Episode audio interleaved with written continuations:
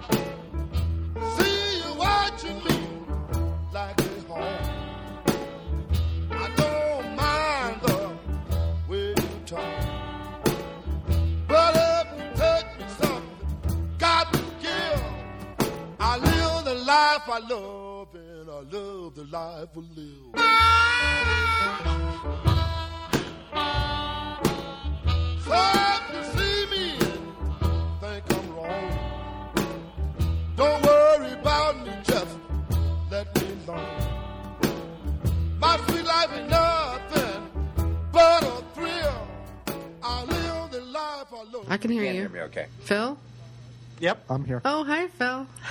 Hey, hey, guys. How's it going? good. Happy post Easter. Ah, same to you. Yeah. so, what's up, Jeff? I feel like I, I know a whole different side of you now that I've been importing all of your posts since 1984 to WordPress. Since 2004. What did I say? 1984. Oh my God, my brain. this is bad. You know, I, I made a. Yesterday, I tweeted out about the um, anniversary of the uh, To Kill a Mockingbird, and I put 100 year anniversary. And it took me a while to figure out no, no, 50 year anniversary. so I wonder if that means I have a brain tumor. Now, uh, they uh, came out with a Blu-ray about uh, maybe I don't know a couple of months ago, and they showed the film uh, briefly at the. I mean, they did- not briefly. They showed the film at the at the White House, and, and Barack uh, Obama did a little greet, meet and greet with people and everything. Uh, have you tried to watch this film? Oh, I've seen it many times. I mean, do you have a Blu-ray? Do you, have you seen the new version of it? Mm, No, I have a Blu-ray, but I I, uh, I haven't watched it that way. I just watched it on um, the Yeah. USA Network. Yeah. well, it's a it's uh, it's a uh, film that definitely works.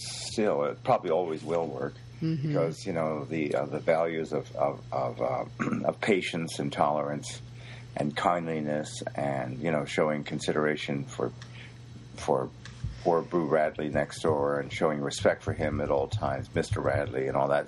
It's a very nice vibe, you know, and uh, and the way uh, the law decides to ignore the letter of the law and to let Mr. Radley alone and and say that the the racist scumbag who was killed at the end fell on his knife. And, you know, it's it's a it's a very um, heartwarming film. Yeah, Uh, I mean, it's also interesting how how well it shows that an all-white, all-male racist jury in the South isn't going to convict a uh, a black, uh, you know, isn't going to co- convict a, a white man, or you know, Yeah. but, oh, it's easy for them to convict a black man on no evidence at all. The uh, it's a it's an early portrait of what Bill Maher and Keith Olbermann later called the conservative bubble. You know, people that, Right. that are determined to live in, in a realm that they are committed to. It's part of their life. It's who they are. It's their identity. It's everything. They are not going to come out of that bubble no matter what. That's that's pretty uh, pretty um, um, an, an eternal observation. I think. And I do too. And I was also taken aback by how slow that this, they t- he tells the story. Um, the courtroom scene, for instance, like that. There's a whole movie going on before it all grinds to a halt with the courtroom, which is important. But they never rush through it. They never intercut. They never do flashback to show what happened. They never try to tantalize the reader. They're absolutely 100% committed to just telling a story. Yeah. And it's your job to sit there and keep up. And either Yeah. you can or you can't. It's just funny to me because I just don't think that any director or studio would allow a movie to have that long of a courtroom scene where they just do, you know, one witness after another. And the, The- way that they do it in Atticus Finch, you're waiting for him to pull out the card of Tom Robinson can't lift his arm. Mm-hmm. He keeps setting it up, and he, he does it at the end. It's such a slow burn. I just love that scene. Mm. You know, the the book was uh, was huge um, for its time, and it was just plain huge by, by when it came out. And was it sixty or something. The film came out in '62, and uh, there was uh, really. Um, I, I don't think that they could have messed. Uh, you know, there was kind of an obligation. that They probably felt that they had to really do the book and, and be true to the, the style of the book, the tone of it. So they did a pretty good job at that. I read the book long eons ago. But we get so much from that. You know, we get the character of, of Mayella. The whole story rolls mm-hmm. out of who she is and what she is. And Right. it just says so much about their time. And it's mm-hmm. so beautiful the layers of poverty they show in that movie. How they show Atticus and his family, they're poor, but they're not as poor as the guy who can't afford food. You know, he's eating squirrel meat. And then they're not as poor as the black family, Tom Robinson's family. And Right. You know all of that is right at, right out on the heels of the depression and you know poverty plus fear you know uh, equals violence and hatred. It just is such a profound film. It's so good. And all of it shot in the San Fernando Valley on the Universal lot. no kidding. They tried to go uh, uh, uh, rural and native and down south and do location. And I, I don't know what the problem was, but they couldn't find anything that really looked uh, old enough and, and and you know kind of quaint uh, in the kind of the old southern town. So they, they literally stayed, did it all uh, on the back lot. wow So uh, so Phil, you're silent again. he, we, we're waiting to talk about I've hunger only seen it games Once. I've only seen To Kill a Mockingbird once, so I can't. Phil goes into a slumber mode whenever we're talking about something. So the the the, the um, no not slumber he's just listening It's your Uh, show. I'm uh, just. I'm uh, just the um, Hunger Games um, uh, once again uh, uh, the top film um, uh, beat out um, the second uh, rated uh, American uh, Union, which I was astonished that it did uh, relatively well. That's a pretty pretty shitty movie, if you ask me. But uh, did you see it? American Reunion? Did you go to see it? oh god I'm going this afternoon, but um, Okay. yeah, I'm not really looking forward to it based on you know what I've heard already. So yeah, and, and I wouldn't say it's a good start either. It's kind of like um, Okay. I compared it to what happened to Scream Four. Um, What happened? Where they tried to revive something from the '90s and it just didn't really work out the way they hoped. Because Yeah. this is ki it's an underwhelming opening. I mean, we thought it would at least hit 30 million. Um, so It seems to be when you want to do a sequel, and particularly one that's been asleep since uh, the the American Pie. When was the last American Pie? Was that Wedding? Was that in 03, I think it was. Mm, yeah, that sounds about right. Oh three or oh four. Probably. Isn't this the fourth one altogether? Wasn't one straight to video or straight or, or you know, one didn't actually do theatrical, right? Yeah, they. I think they had. It was either two or three in the middle. I think it's actually three. Okay. Um, after American Wedding, where they just all went straight to DVD. So yeah, the franchise has been, Right. and you know, I think that ultimately is what hurt it. I think the franchise brand has been, you know, compromised, and, and people now associated with this, you know, crappy cash in, you know, straight to DVD stuff, and I think that hurt it ultimately. They wanted to make the investment. You know, um, there was a thing that Jen Yamato reported from Savannah, uh, which uh, the head of Universal. Um, I don't know what's wrong with me this morning. It'll come back in a second. He he made a confession during the Savannah Film Festival that we we don't nobody sets out to make a shitty film. Nobody does. You know, it, it, it, there's disappointment, there's sadness when we realize it didn't work, and we did our best. But you know, it happens. Well, I, I don't know how he could possibly sincerely say that. uh, you- you think he set out to make a terrible movie with this one well, they certainly didn't set out to make a good one, not with the guys that they hired. I mean, the, the mandate was do the same thing, but kind of put them in their 30s and have them sort of be longing for days when they were 19 and 18 and all the sex and all the excitement and the hormones. But also have them uh, realize that they ha- they have to be guys who are 31 and 32, one of them married. You know, uh, you know, you, you can't can't be a kid forever. It's, it's a very tedious, dull. See something like that. You know? oh That's- my god it sounds like your comment section But the comment guys that I that are on and on hollywood elsewhere doesn't it in a movie no that's so mean but I'm just getting my revenge.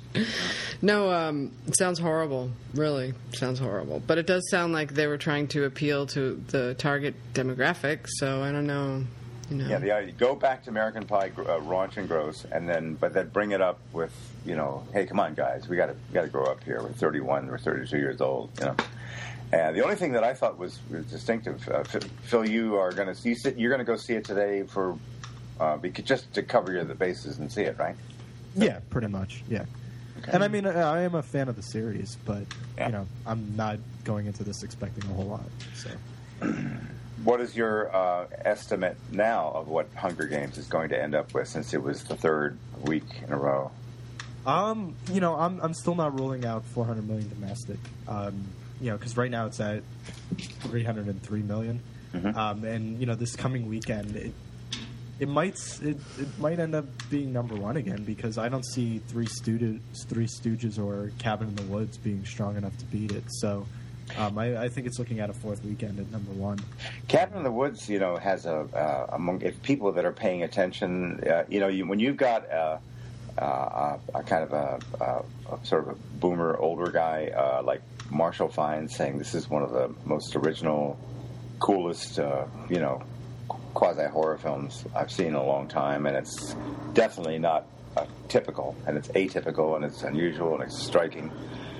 That means it's got something that people are probably hearing about right now. And you, you think that's just kind of kind of muddle along and not really take off? Because it seems well, I, the good route. No, I think it's the kind of movie that it'll open relatively soft, and then the word of mouth will carry it over. You know, carry it past the um, you know normal drop that happens to, to horror movies. I mean, horror movies more than any genre, they just fall off a cliff. Right. The, the, junkies come out the first weekend, they get their fix, and then pff, it's gone. Right. Um, but you know, yeah, if this is what it's being made out to be by a lot of the critics, um, yeah. you know, my my thing is always when you have something that's so heavily ingrained into a genre like Cabin in the Woods, which is it's obviously a horror movie for horror fans and no, that's critics go for no, it. It's funny though, Phil. Uh, not, no, I haven't seen it. I will see it actually this evening. They're having a uh, screening downtown and the after party and everything.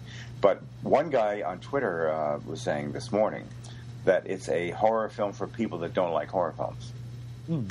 So okay. I was kind of thinking, okay, that, that's me, you know, because I don't like. It's not that I dislike horror as a genre. I just like the the the, the, uh, the quality of horror films, and you know I've come to associate uh, uh, uh certain uh, lamentable tendencies with that genre, and, they, and I and I've kind of gotten kind of sick of the cheapness. I like subtle horror that that makes you imagine things and. Hmm. I don't know that that's, that's happening. Uh, yeah, I don't know. That's certainly not how they're selling it. I mean, it, the, the, trailer makes it seem like they, they, they, just trot out the cliches in the trailer. You know, the yeah. pretty girl in danger. You know, they, they say we need to split up. Oh no, let's not split up. You know, it's it's. I, I don't think the marketing is that great for this, and that's that's why I'm worried about the opening. It certainly looks interesting. you're right. The trailer does make it look like it's kind, pretty much following the, the, the format of the kids in a cabin. That's that's true yeah. And then they introduced the sci-fi stuff into it, which I don't know. I mean, every time I've seen it in you know an actual theater with a paying audience, it's it, the trailer just kind of goes over like a lead balloon. I mean, people are just I think generally confused by it. So yeah, this is this is 100% the type of movie that needs that opening weekend audience that takes a chance on it to then spread the word and say, um, you know, this is a cut above the rest. This isn't, you know, Final Destination Five or. And I or keep saying I, am not a big follower of the of the genre. I'm cynical about it, but you know, I, I just read a little bit of South by Southwest coverage. I've read stuff on Twitter. The the myth that people pay attention. What you're telling me is that the overwhelming majority, 95% of people out there, they don't give a damn about what people are saying from the festivals or what's on Twitter or what the re- advance. They don't want to know about it. They will only listen to what their friends who they grew up with, went to high school with, or work, you know, at the office with, will tell them. That's all they're going to care about. They will mm. not listen to buzz. Is what you're telling no, it's not that simple. I, I believe in kind of like a, a trickle down effect when it comes to buzz, and it, it's an indirect way of saying that, you know, say for instance you have a group of you know five friends, right? And, and one of them is plugged in and they're they're reading you know movie blogs and everything like that. And in a casual conversation, people are talking about movies and they say, you know, what about Cabin in the Woods? They're not necessarily going to say, well, I was reading blah, blah, blah, and they said it's good. They're just going to say, I heard it was good. You know what I mean? And then all of a sudden, their other five friends now have this notion that this is a good movie. So all it takes is one person to be plugged in. So to say that that stuff doesn't matter, um, no, I don't think so. It doesn't mean as much now as just word of mouth from, from casual moviegoers. No, I mean it, we've we've changed. You know, it's not the '70s anymore where people are hanging on Pauline Kael's words to, to go see a movie. You know, it's it's just not the case anymore. But um, it, it still holds weight and it still has a, an effect that, that you can definitely see. Hey, Sasha, were you invited, by the way, to see Cabin in the Woods prior to this evening's thing? I know that they've had plenty of screenings, but I didn't get an invite number one. Did you? I don't think I ever did. No, I don't even think I, I didn't get invited to tonight's either. Pretty sure. Let me just double check my inbox here. Um, just because you're asking me directly, you know. Um, it looks pretty good. I mean, I would probably go see it, you know, eventually. But no, no, I got a lot of uh, marketing stuff for it. New trailer, live chat, um, images, but no invite to a screening. So. Uh, well, if there's a thing this evening at the uh, all the way down at uh, downtown at uh, at LA Live. Mm-hmm. Cool. Sounds like I think- fun. why don't you Why don't you come down and, and Emma and go see it? nah, it's all right. Definitely not into that. but What is what is Emma's feeling about about horror films in general? um, she, she's okay with them. She's not really totally into horror yet. You know, she still gets a little scared. She's, you know, what's funny about her generation is I, I don't know what this means, but they're not so tapped into movies. You know, they're tapped into stuff that's happening online and on video stuff online, like. Uh, she's all into web comics and you know this video YouTube star. This you know the la- kind of the last thing they were kind of they were into the Hunger Games. They sort of talked about Titanic a little bit, but you know they're not like oh I got to go see Cabin in the Woods. You know maybe they're just too young for that yet. Mm-hmm. But they're not they're not movie kids. You know when I was a kid it was all about the movies. You know the multiplex. That's what you talked about. That's what you did. That's what you you know you spent your you saved your money up for. But these kids, it's not like that. You know, they just have so much right at the ready with their uh, iPhones and their computers and stuff. They just don't. Movies are just a tiny little portion of that. Entertainment is so huge now. You know. Um, Is there a is in this a uh, kind of a reluctance or a resistance to absorbing, to sinking themselves into something that demands pretty much your total attention span for two possibly, hours? yeah. You know, because they like to be like scattered by, you know, they'll, they'll give their attention to something for 10 seconds or maybe five minutes. Or, Mm-hmm. But but the idea of two hours, please. You know, Unless it really else. holds their interest, you know. Yeah. But it has to be damn good to keep them. When they're watching stuff on their computer, they can Facebook chat, they can text their friends, they can do all these other things. When you're in a movie, your media device gets turned off, you know? Not the, so not the teens who are sitting in front of me. in front Oh, of- no. I'm gonna I'm gonna sound like Jeff here and, and be a grouch, but yeah. It's were- annoying when they text in movies, isn't it? Yeah, It's the, like- the one girl was texting, and she had like a huge. I think it was even bigger than an iPhone. It was one of those Android. gigantic phones. It's like a laptop, you know. And she had it out, and she was texting the entire time. no way. Yeah, God, I got mad because this guy that I was watching To Kill a Mockingbird with kept picking up his phone and Facebooking during it. I was just like, oh, I was so irritated because I It's just, just rude. It's just rude. I mean, it's one thing. Here, I'll say, I'll admit, uh, I've had an urge to to check on something, but what I'll do is I'll get up and I'll go off to the corner if it's not too crowded, and I'm figuring if I just, you know, t- take the light down and, and I'm not next to anybody, then I'm not offending anybody. But Yeah. to be right next to somebody and text Facebooking, man, but just to check your phone is one thing. I do that sometimes too. If I'm waiting for a text from Emma to tell me she got home okay, yeah. I'll check it, you know. But I don't, I'm never going to sit there and text. I mean, do they just not know that you're not supposed to do that? Yeah, I guess I it's a cluelessness they don't care. Indifference. most people don't care. They think they're doctors, you know, who they need to be urgently on their phone. you know, God, that's so yeah. weird, man. Plus, they can't pay attention to the movie if they're doing that. No, no. Well, it's another version of checking your watch. I mean, people are gonna if they're if they're I mean, if you start looking at your watch every 15 minutes, as I have with other films, it's another way of looking at your watch. Just something more interesting than looking at the hands on a dial, I guess. Yeah. Did you see uh, Did you see Titanic in 3D yet, Sasha?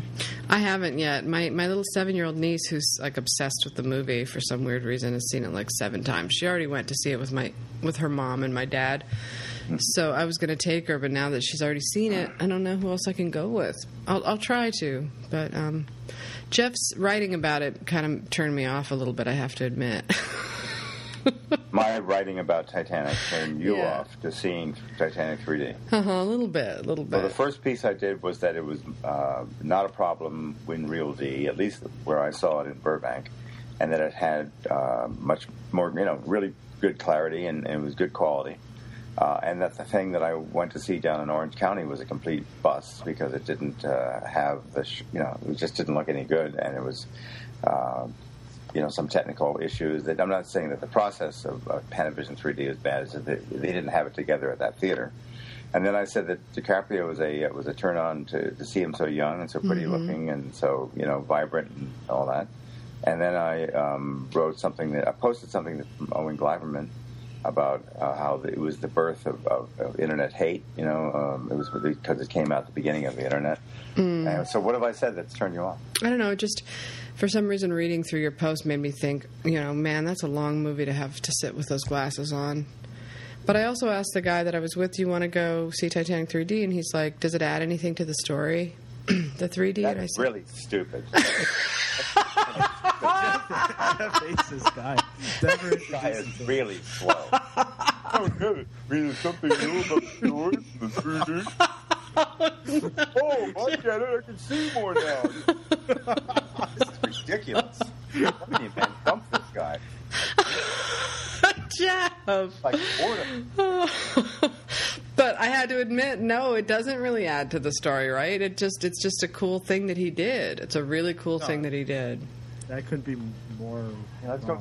I think it adds a There's a lot. beautiful field of flowers Yeah. down here. Let's go see the flower. Ah, you know, I've seen flowers. Are there any new colors or anything? I, I mean, I don't, you know, I, you know, yellow, red, green. Is there anything else?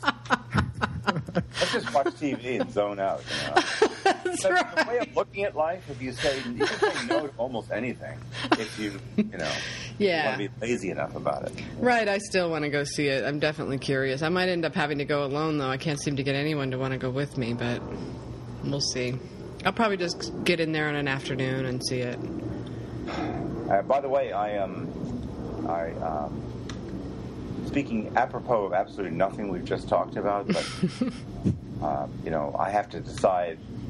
You know, the given the values and the culture of this town, you know, and I've told you that I, um, I, I feel this pressure, and I and I don't feel comfortable about driving uh, an old car, but it's in good shape and it drives well and it feels good. But I don't like being seen in an old car because I feel it diminishes my my my credibility as a serious person. Because you know what this culture is like. You can't drive up to a valet in a shitty car. You know, it really really compromises you. So, hmm. and you, nobody thinks about this. People think it's absurd if you live in New York City and you think you know you're worried about. See, do I need to spend fifteen, twenty thousand dollars, maybe more, um, to you know may feel better about myself as I pull up to valet at parties. That's what basically you're you're saying because I'm, I'm completely content with the um, with the car. You know, it's like it's okay, and I'm having it actually juiced up and, and new shock absorbers, and it's it's fine. You know,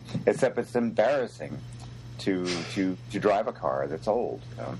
Right. Street cred, dude. It's all about street cred. That's what, yeah. Well, it's about. Why don't you get a car that you like to drive? You know, there are a lot of, like you're saying about. go. See, you're buying into it. I'm not saying you're wrong. I feel it too, but you're saying to, to feel better about the car, spend fifteen. No, I've driven in your car. Okay, I've you know I've spent quite some time in your car, and I'm just saying that you could. I'm not saying you should do it for society's sake necessarily, because I actually think it does the opposite for you. I think that driving a beater car helps your cred. You know, it's Jeff Wells cred. It's cool to hang on to the beater car. It's a funny piece to put in columns and stuff.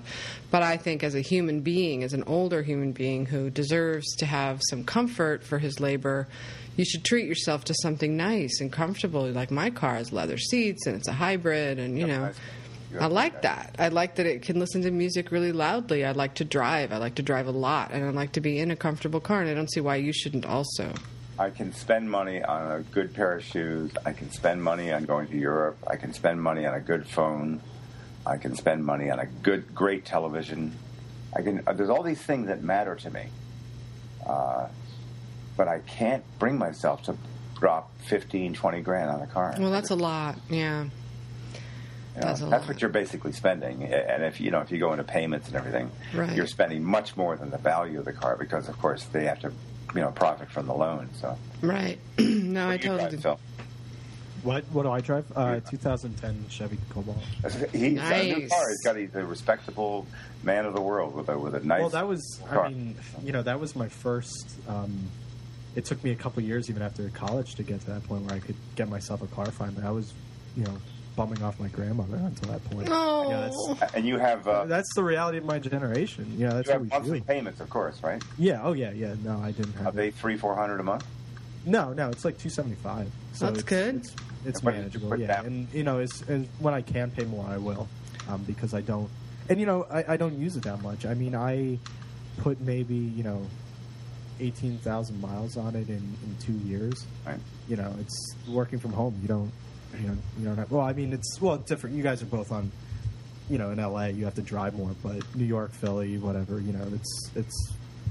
Especially New York, you know. Obviously, it's not a big driving culture. But know, he's you- got he's got the girlfriend. He's got to have a car. That's Yeah. the thing. If you have a girlfriend, if you are looking to get a girlfriend, you cannot succeed in that venture. You're going to lose the girlfriend, or you're not going Right. to get the girlfriend with a shitty car. I think not. so. Or hey, a shitty car. That's one thing you got to realize, Jeff. It's all about the big car for girls. yeah. Um, not that's all about the big car, but it certainly helps. You know. no getting away from that system. When I was going out with Cedaring, a really great lady, uh, uh, 07, 08, she, she was on me about the car, and it was it was get a Mini Cooper, which I really love the idea of having a Mini Cooper, but um, something stopped me, something blocked me. I have a real problem with putting out that kind of money for a nice for a nice car. Oh, but Oh, you should I'll treat yourself. over- Life is too short, Jeff. once you get over the pain of putting out the money, then I bet you feel really good about it. Usually, You do. something of value. You know, you you buy it and it's like, oh God, that hurt. But once you get past that one little thing, that pain threshold, That's right. I. I have to tell you, I drove beater cars all my life, and it was like every time I got in one, every time I pulled up to valet, it was like a tiny piece of me died. Like- and now every day I get in my car, I love uh-huh. it. I sink into the seat, and I and I, my car's a 2009. It's not like it's brand new, but it's comfortable and it's Yeah. respectable enough. I can pull it up to a Very, valet very and not car. feel ashamed. It feels very very nice. It really does. Yeah, it's a great car. So, I mean, I, I don't see why you wouldn't do that. To me, it would be if you're in LA and something. If you bought something now, it would last you forever. You know, because you never. Here's what I'll do. I'll tell you what I'll do. I'm going to go out to uh, the northern desert or to some poor area. And I'm going to find a little old lady who has a car that's really nice, and I'll buy it from her. And I won't spend fifteen. I'll spend like eight thousand or something. How about that? that sounds good. Then at least I'll have something that's not embarrassing, and that won't kill girlfriend poss- uh, possibilities. And, Right. You know, how about how about that? Something I think that works. I think that Okay. you got to have a. You know, you you take a girl somewhere. She's not going to want to drive around in a beater car. Just Even the way I- it is. Yeah, no, it's, it's, uh, well, it's not it's not ramshackle. It looks kind of cool, but it's uh, it's still a beater. But nobody likes to drive around in a beater. Not Yeah. even kids. My, my kids, when they've been here, they make relentless fun of me. Ghetto car. You know.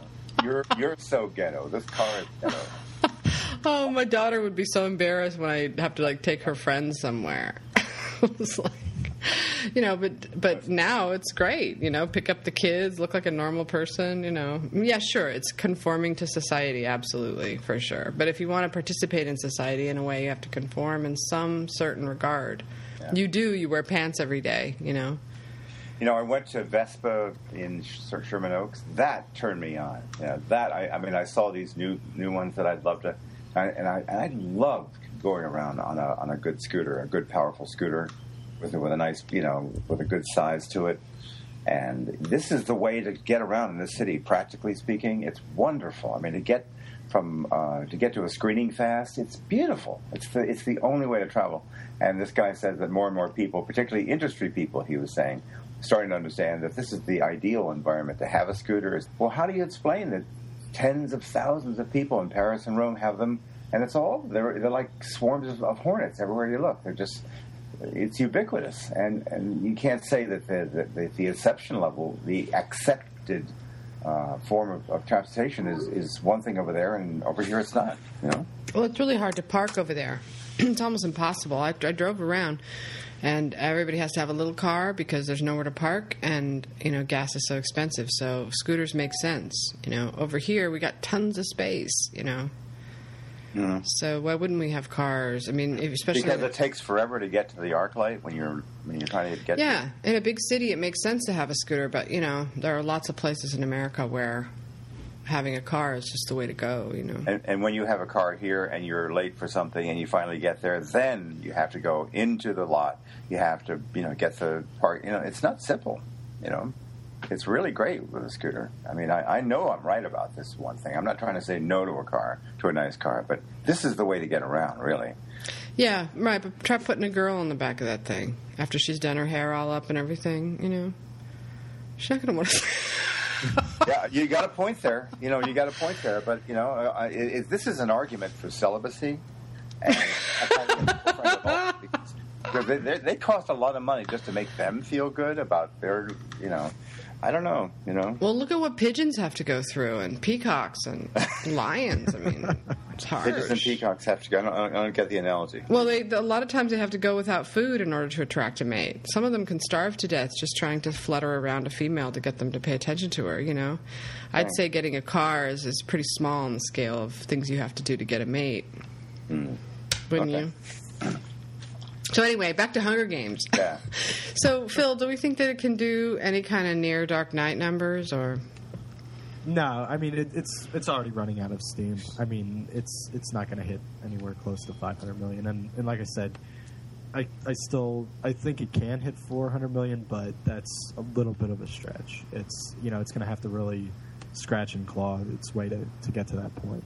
Um, but you know, all bets are off for Catching Fire. You know that that's the one that I think can do, you know, Dark Knight numbers. Really? Um, well, yeah, especially. I mean, I haven't read the book, but from what I've heard, Catching Fire is the premier book in the series. Oh, no kidding! You Wow. know, But I thought Yeah. Catching Fire is primarily about which guy she likes better. It's kind of like the, uh, you know, the Twilight series after the first one all over again, which I think is awful. I mean, do I like the, you know, the, the tall hunky guy, or do I like the small little guy? Hmm. Right? Isn't that what the, mainly the thrust of it is? That's one, one guy I know who's, who's read all the books says essentially that's what that's what it is. The third one is about the actual revolution and about you know over, overcoming overpowering the elites and the and, and right. Right. yeah. Well, I mean, it, it, it depends on who you talk to, I guess. I mean, I've you know a lot of online chatter and everything is that Catching Fire is really good, and that the third one's kind of a disappointment. Oh. Which I think is uh, that's always the case. Everybody's always going to be disappointed with how something ends because you have your own notion of it. You know, you direct the movie in your head, and you you know you think how the you you've already kind of formed an opinion about. Okay, this is how this should wrap up, and then when it doesn't work out that way, you hate it. Um, so yeah, I don't know. We'll we'll see, but yeah, the the, the second one's just going to be huge. There, But- there's no two ways about it. I mean, And do you think? And it looks like we're going to be stuck with Gary Ross. I was just going to ask: Is he staying on? I, I keep hearing conflicting stories. Well, the Nikki Finke and uh, and and and Mike Fleming heard from the Lionsgate guys that they uh, that it's, he's not out, and they said that sources have told us, multiple sources, i.e., multiple people at Lionsgate, that he's not out, and he just went away. You know, they, don't want to pay him what he feels is appropriate given the, the value of this franchise. So he said, "The hell with you," and went away. Uh, but I guess, uh, I mean, if I were them, I would get somebody who's good, a good director. He's not a good director. He's an okay director. You know, he's a mediocre director. I mean, I liked Pleasantville well enough, and I thought Seabiscuit was uh, good enough. I didn't, you know, he's not a bad film director, but he's just he's not a, a really good one.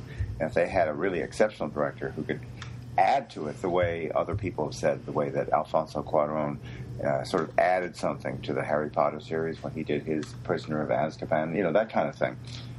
I don't see what's so important about having Gary Ross, but that's that's, that's their realm and their their fight. You know, but Well, no, Yeah. I mean, if they if they ditch Gary Ross, they'll go. They'll do exactly what Summit did with the Twilight. Is just take whoever they can get that's cheap, basically, and, and not go for any you know huge names. Right, no Um, prestige. Yeah.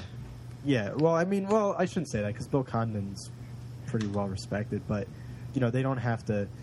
They're not going to get somebody who has a huge ego. I guess that's the, the way to put it. You know, they're not going to hire somebody who wants they, they want somebody they you can push around.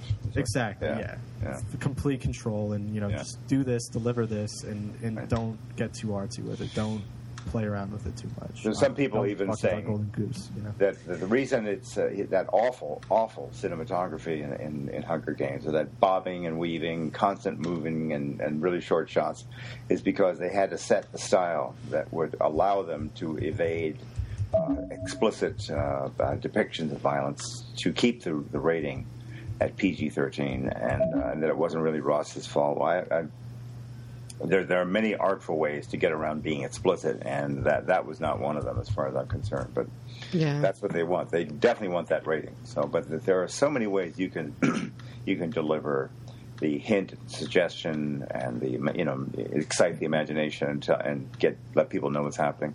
You don't have to do what they did. I thought it was atrocious, and I, I there are many people that remarked, you know, like Manohla Dargis said, you know that.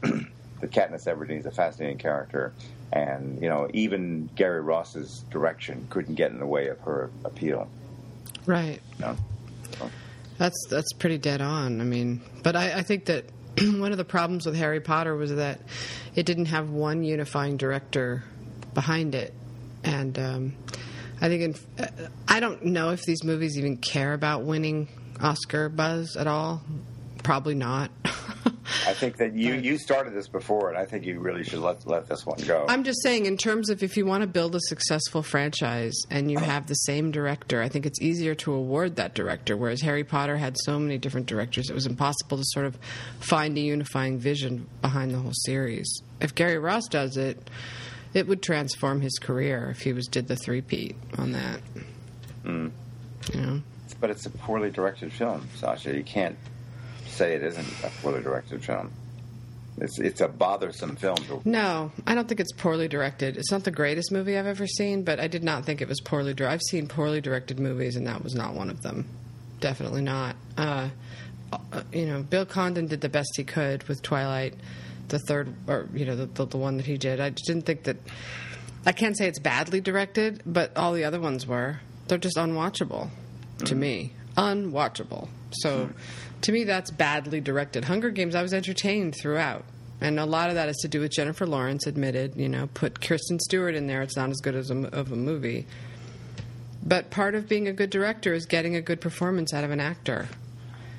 You know, and I had to concede that with Tom Hooper in the King's Speech. You know, part of the fact that those performances were so good, other than the fact that those guys are total pros, and they probably could have done that with any director, you do have to at some point give credit to the director for uh, bringing out and choosing the best performances and that the person has to offer. yeah, So, I don't know what it is, Sasha. You know, I mean, it, it can be uh, a movie can can obviously connect as this one has, but but I don't know why you'd want to be uh, be be kind with it, just because uh, you know it's a it's a it's a landmark film in terms of what it sparked, what it created with with the public. uh, yeah, that's and then the finish that sentence. Add an addendum to that Yep. sentence with a female lead in the in the you know leading the box office. Right. That's why it makes a difference to me. Okay. And if I'm an apologist, I'm an apologist. I don't care. You know, I've had to sit through all kinds of fanboy crap for years. You know, so what? It's it's maybe And it's not we as get good. to have our own crap. Is what you're basically saying. That's right, dude. yeah, because get ready. I mean, there'll be tons of ripoffs. Yeah, Oh you know. gosh, yeah, that's true. But that that means more roles for women, and, and hopefully there'll be Absolutely. more intelligent roles. And maybe it'll swing back to women can do things other than uh, be a romantic love interest. Like, it was so interesting to me that Scout in To Kill a Mockingbird is a character who, her arc doesn't turn on whether she's got uh, attention from boys or not. Her arc Yeah. turns on morality and Yeah. you know the things she learns from her father and watching the way people in the town. She was actually treated as a human, a thoughtful human being. I mean, do you know how rare that is in movies?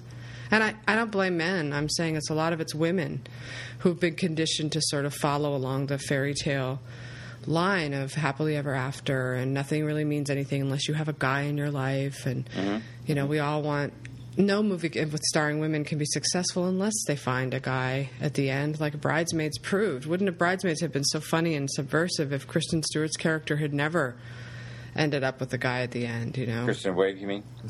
What did. I say?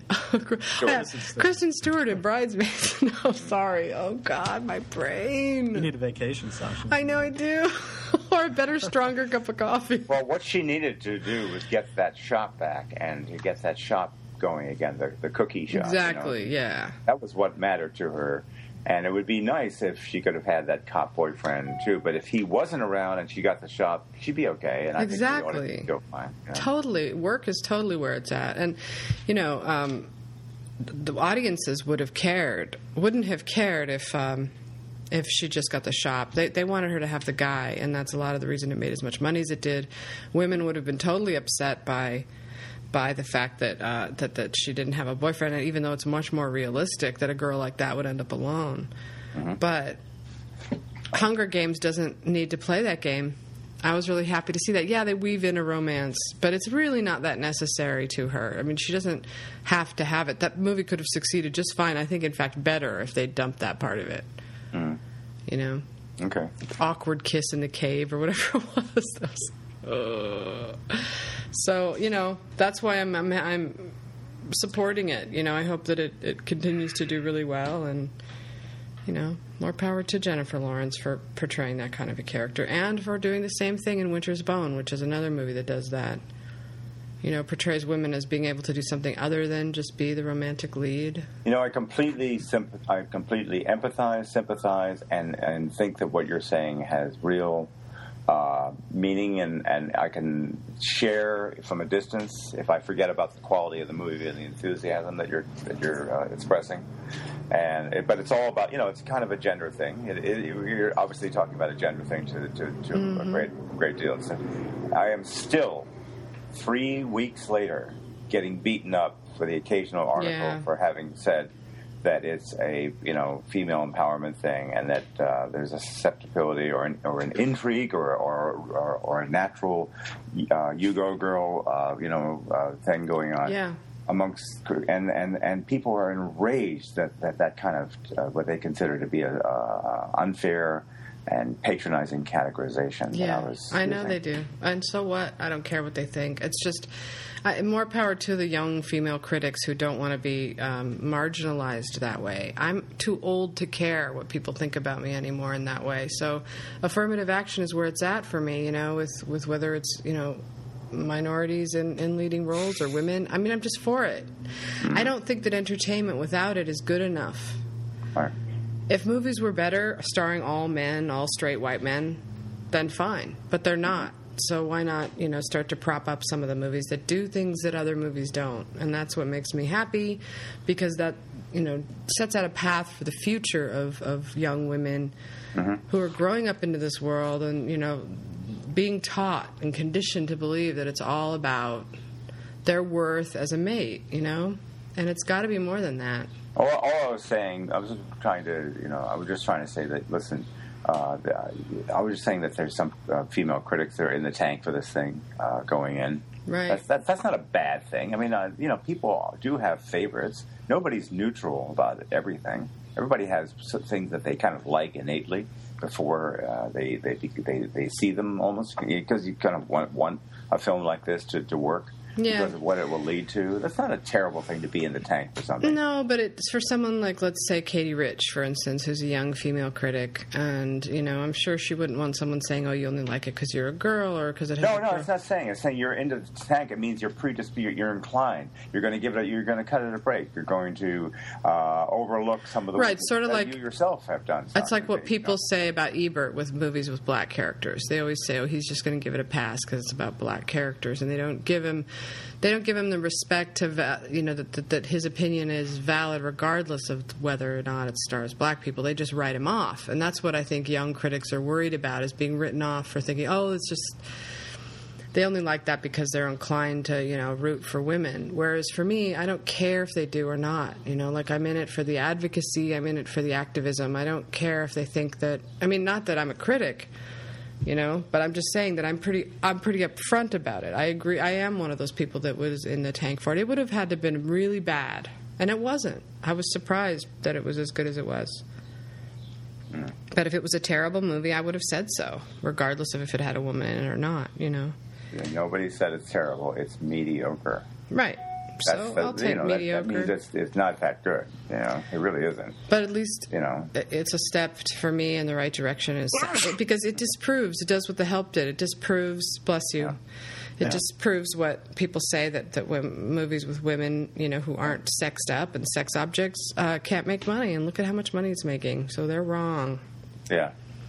Well, Right. I mean, women dominate the box office. It's true. I mean, it's it's the reality. I mean, everything that comes out, you know, it even you know th- this weekend American Reunion surprised me. I thought that would be something that skews heavily male. Instead, it was fifty-one percent male and forty-nine percent female. Wow. They're just you know, women are just more open uh, to different films. I think. Hmm, that's interesting. you know, wow, it's good to know. Every, it never fails to surprise me. There, it's very rare that there's something that is over that overwhelmingly skews male. Um, it's you know even with like even horror movies or something like that, women still show up. You know it's so it's it's only it's it's just been a matter of time that Hollywood finally realized that if we put you know strong, interesting women in movies, we're going to make a lot of money. and they that's what I like about it. Yeah, because I don't. I don't with- feel like they did that with Twilight. You know.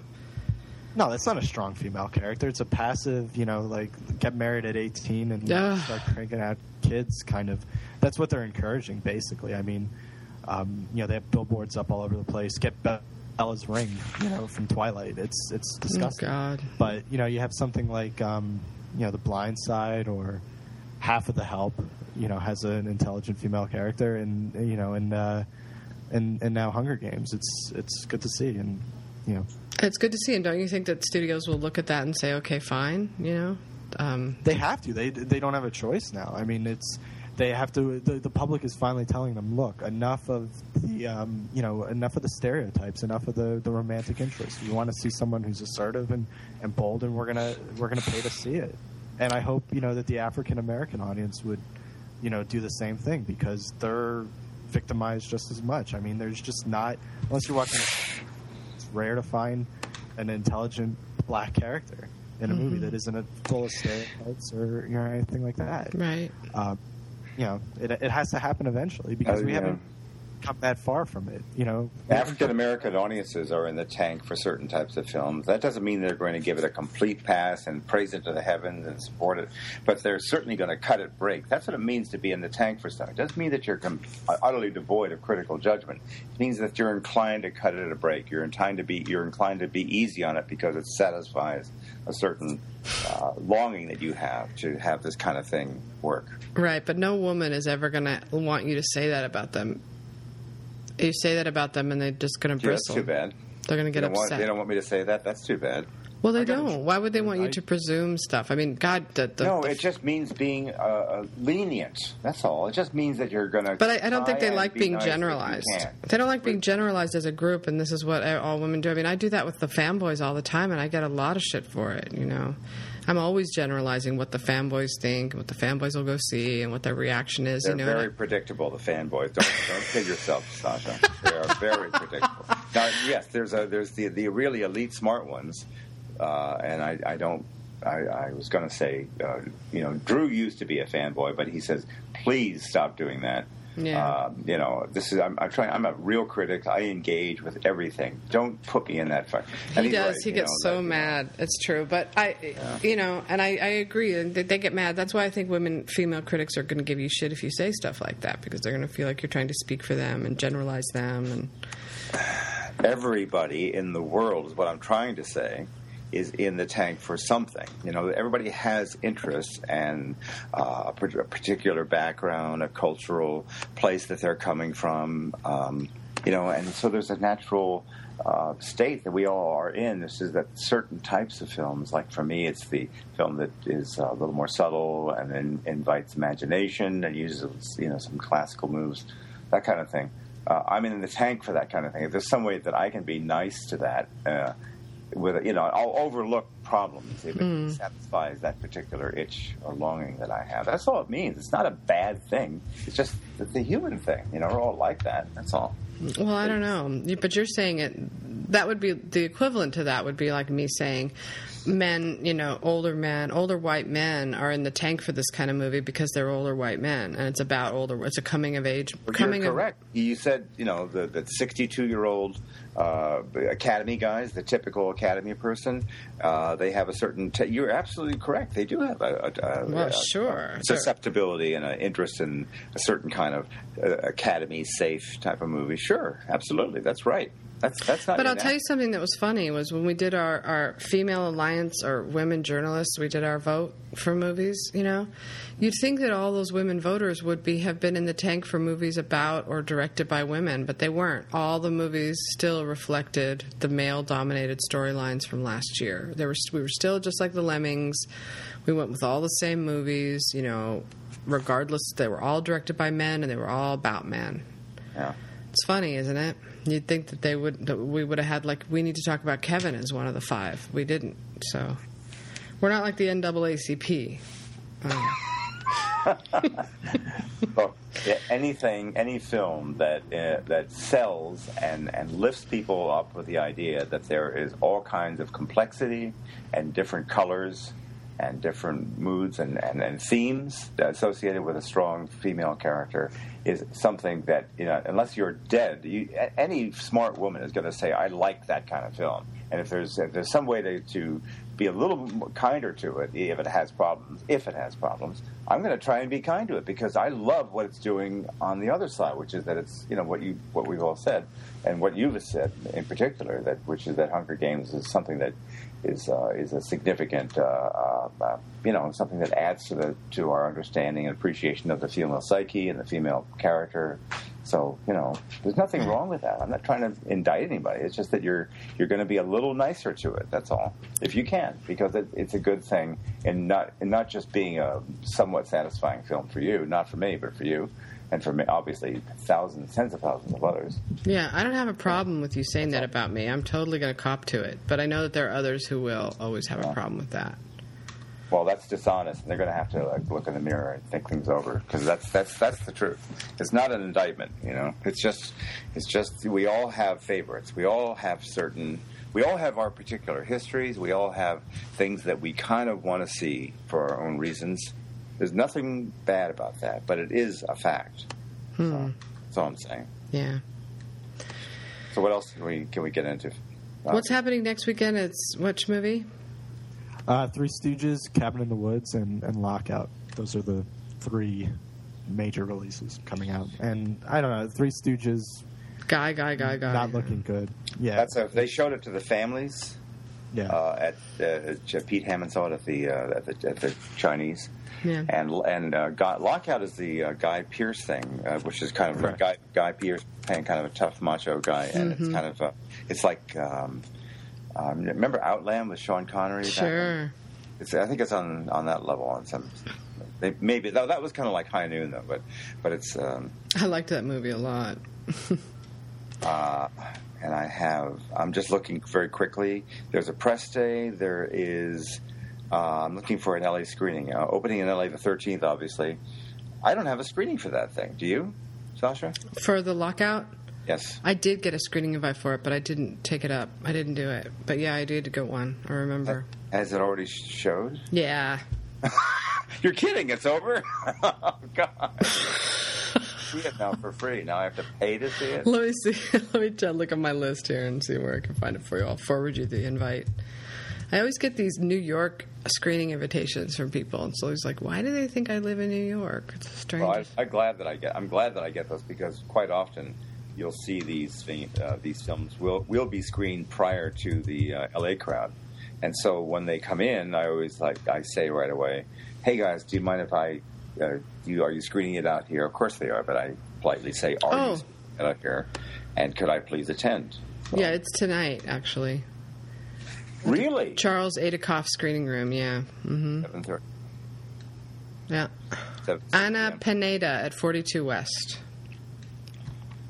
Uh, would you mind forwarding that? I will forward it, but you're going to that other thing tonight, so I am. See, this is this is the problem because I wasn't uh, invited to see Cabin in the Woods before. There's there's this film which I would like to see. Then there's the Bobcat Goldthwait thing, which I also want to see. God bless America. Uh-huh. That's also screening tonight with Bobcat Goldthwait talking to people before the film, and I got yeah. Oh, I got invited to that too. Yikes! I think I might have RSVP'd to that even. yeah. All right, I'm going to send this to you. So anyway, guys, uh, I I just want to say thanks, Sasha, publicly, openly, for you being a excellent human being and a good friend for what you're doing for me favor wise. it's no problem, and you know it wasn't as hard as I thought it would be. I should have just offered to do it to begin with, but I wasn't sure how long it would take, and you know it was turned out to be pretty easy. For those who have not and couldn't be care less about my particular workings about trying to uh, to go move over to WordPress, I hired a guy to do some work on it who seemed I've known him for like two three years, and he seemed very uh, wise and and careful and kind of conservative manner. Well, he wound up going to jail for not, for, uh, for it sounds ridiculous, but a guy I hired and paid money to went up wound up going to jail for driving on a suspended license. Oh, they actually came to his home. I've never heard of this, but they came to his home, put him in cuffs, and took him off. And uh, because he doesn't have the bail, which is seventeen thousand five hundred, and his mom uh, doesn't want to put up the house. Um, I'm getting too personal here, but basically, the man's in jail until uh, April seventeenth because he was driving with a, on a suspended license. God. That's that's harsh. Anyway, uh, so he can't he work. So so Sasha steps in like a like a good pal and, and is helping me on that. I very very No problem. Jeff. And uh, you know, I'm just not going to be able to do the design stuff. You're going to have to have Brian do that. Completely uh, have that taken care of with a guy Yeah. named John Paul and and uh, and uh, so that's God, that's going to be fine. Very nice. That's going to be totally fine. So. Okay. Um, I, I'm just a little afraid of, of, of redesigns because what they have in mind is is categorizing and having a kind of a lead story. There's all kinds of things I'm have have to learn and and get get cool with and get get fluent and, and fast with. Mm-hmm. But uh, you've convinced me. Uh, everybody, nobody thinks that WordPress is difficult. WordPress is simple. WordPress is easier, not simple. Much easier, yeah. So, and fast and all that stuff. Yeah, and it is, and you know, movable type is coming to an end at the end of this year. They're stopping any work on it at all, so it's dying. I didn't know that. So giving just in the nick of time, Jeff. Yeah, we moved away from movable type a while ago, yeah, and I don't miss it. It's, yeah. it's the MySpace If, of if you think you have it bad, Jeff, we built our entire thing from scratch. We we don't have WordPress anything. It's a, a complete custom job. Mm. So, yeah, that was very. It's worth it, but it was a lot of You work. need some kind of uh, organizational. You need, you need some kind of software that has some order and discipline to it. What do you mean you custom? No, we just built everything the way we wanted, so we have complete control over everything, and it's much better than being. I mean, yeah, WordPress gives you pretty much all the freedom you need, but there's still limitations there. We're not limited. I mean, if we want to build something, we can build it. If we want a new ad space, boom, it's you know it's there. Um, What about yeah, so- scripting uh, stylistic things and fonts? You had to start from scratch and build all that. Well, no, you don't really start from scratch. I mean, there's basic things that you can take, you know, and, and plug in. But yeah, it's um, a lot of it had to do with, you know, we had to do it for the sake of our numbers reporting. Okay. Um, we needed something that was made that much quicker, Okay. you know, and, and speeded up that process. So, and that's what we got. But yeah. Well, all right. So anyway, it's, you know, you know, it, uh, it just hit occurred to me, Sasha, that the uh, that April is going to be like uh, gone before you know it. And I then- know, dude. Are you going to CinemaCon, Sasha? Did you? Are you No, I never heard back from them, so that's fine. But I'm just freaking out because Just Cannes is. them again. Really? They, Yeah. they ignored you? You're saying? Yeah, that's okay. I'll write them. I, I didn't write them back, so I'll write them. I mean, they never wrote me, but I'll I'll just write them a quick note. But Cannes is coming right around the corner. Yeah, That's yeah. the scary thing. I mean, it's coming up fast. Yep.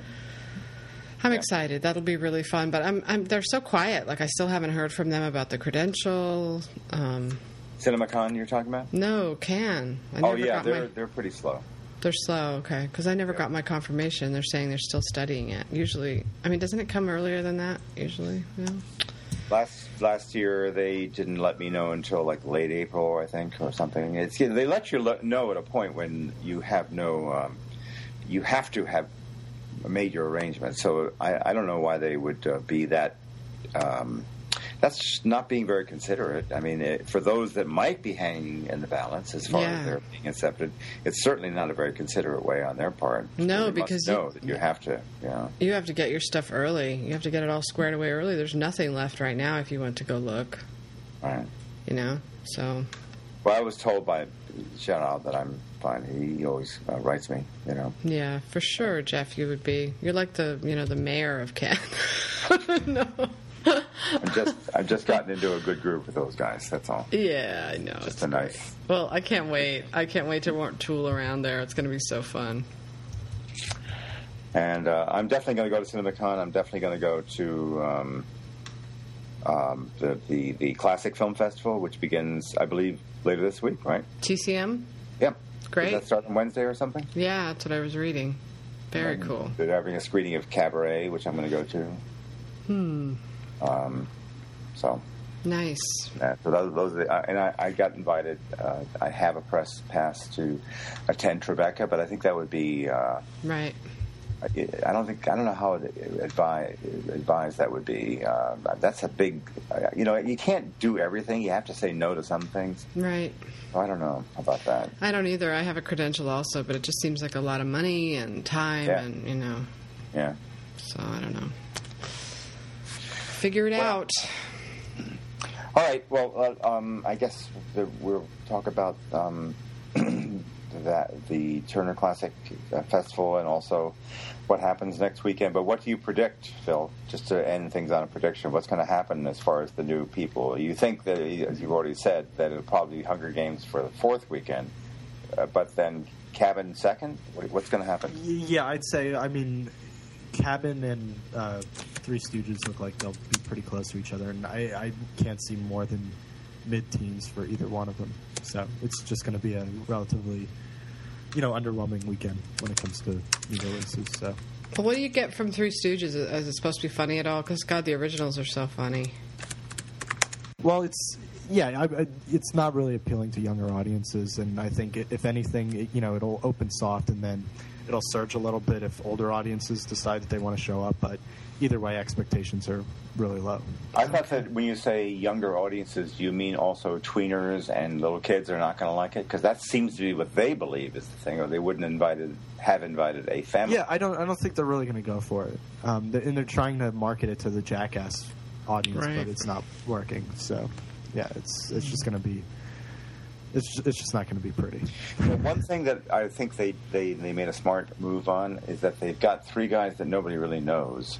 So there's not the uh, idea of, of personality or a history of, of this or that actor uh, trying to have to blend with the Three Stooges. These guys are pretty pretty new, and I think that the guy who plays Curly does that kind of thing pretty well. He's really got the. I mean, I haven't really studied the trailers that much. I haven't seen the film, but um, it's not. It doesn't look too bad. What they they they understand the way those guys behaved and that whole thing, you know. So it's it's not too bad as an imitation, Oh, good. but it's not. But it's not uh, good enough. I understand that. It's it can't be as good as the originals. That's so funny. Yeah, yeah. All right, then, guys. All right, thanks again. Have for a having us. delightful day, and I'll um, be talking to you later, Sasha, and um, Okay. I'll. Um, All right, honey. I will Okay. talk to you later. Have a good day. okay, be well. Thanks. Okay, you too. Bye. You've been listening to episode 74 of Oscar Poker with Jeffrey Wells from HollywoodElsewhere.com, Phil Contrino from BoxOffice.com, and Sasha Stone from AwardsDaily.com. You can follow us on Twitter at Oscar Podcast. And the bumper music was I Love the Life I Live, I Live the Life I Love by Muddy Waters, and Goodnight California by Kathleen Edwards. Thanks for listening.